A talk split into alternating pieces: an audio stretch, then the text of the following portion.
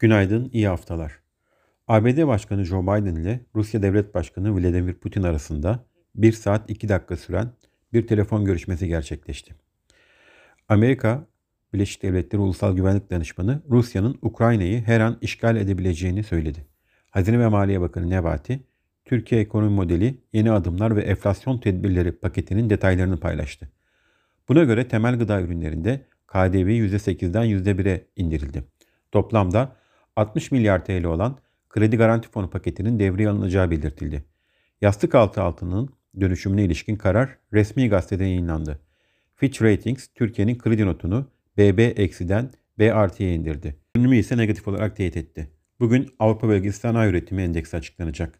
Borsa İstanbul için statüde bir başlangıç öngörüyoruz. İyi günler, bereketli kazançlar.